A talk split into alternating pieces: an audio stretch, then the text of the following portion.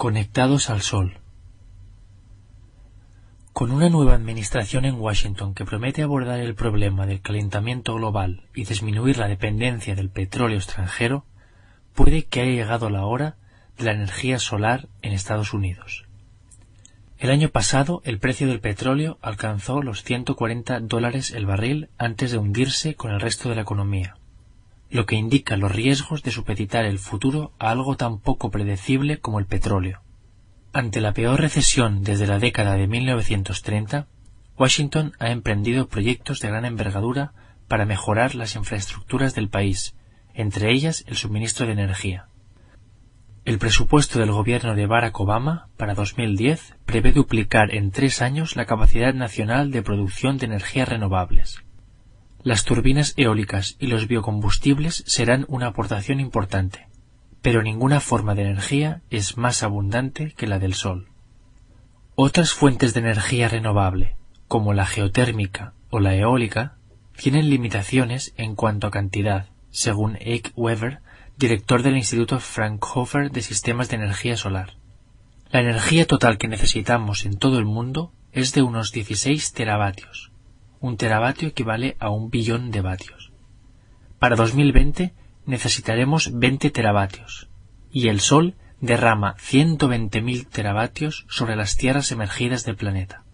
Desde este punto de vista, podemos decir que la energía solar es virtualmente ilimitada. Hay dos maneras principales de aprovecharla. La primera consiste en producir vapor, ya sea con espejos cilindro parabólicos como los de Nevada, o con un parque de espejos planos llamados heliostatos, orientados por ordenador, que concentran la luz solar en un receptor situado en la cima de una enorme torre central. La segunda es convertir directamente la energía solar en electricidad con paneles fotovoltaicos, fabricados con un material semiconductor como el silicio. Cada sistema tiene sus ventajas.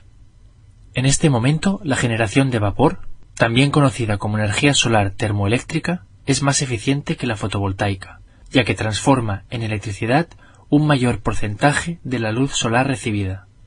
Sin embargo, requiere muchas hectáreas de terreno y largos tendidos de cable de alta tensión para poner la energía en el mercado.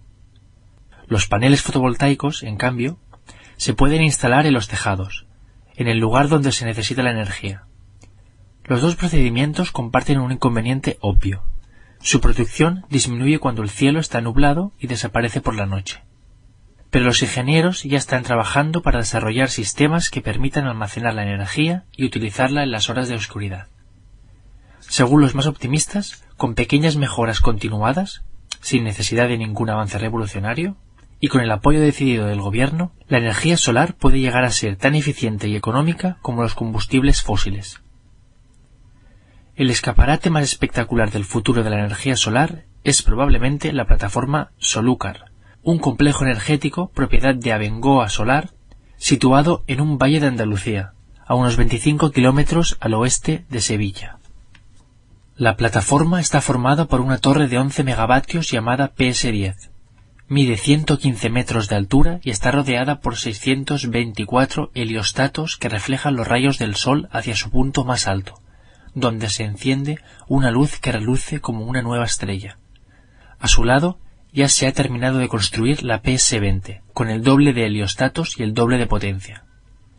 En un día normal, la potencia concentrada en la torre puede llegar a 4 megavatios por metro cuadrado, mucho más de lo que puede aprovecharse sin riesgo. Los operarios de la PS-10 tienen que limitar el volumen de energía para no fundir el receptor. Las centrales de torre son otra versión de la energía solar termoeléctrica, otra forma de aprovechar la luz del sol para producir vapor. Mientras que los colectores cilindro parabólicos han demostrado su eficacia en superficies extensas y llanas, las centrales de torre se pueden instalar en un terreno ondulado, con cada espejo individualmente alineado para reflejar la irradiación sobre un intercambiador de calor en lo alto de la torre central. La torre calienta el vapor a mayor temperatura, por lo que potencialmente puede ser más eficiente. Pero como el sector solar aún está en pañales, Abengoa Solar prefiere diversificar sus apuestas. Cerca de las centrales de torre hay un parque de espejos cilindro parabólicos, y detrás de la PS10 otro de paneles fotovoltaicos avanzados que siguen al Sol sobre dos ejes, norte-sur y este-oeste, para asegurar una exposición óptima durante todo el año. Cada panel tiene espejos o lentes de Fresnel para intensificar la luz. El objetivo, aprovechar cada rayo del sol.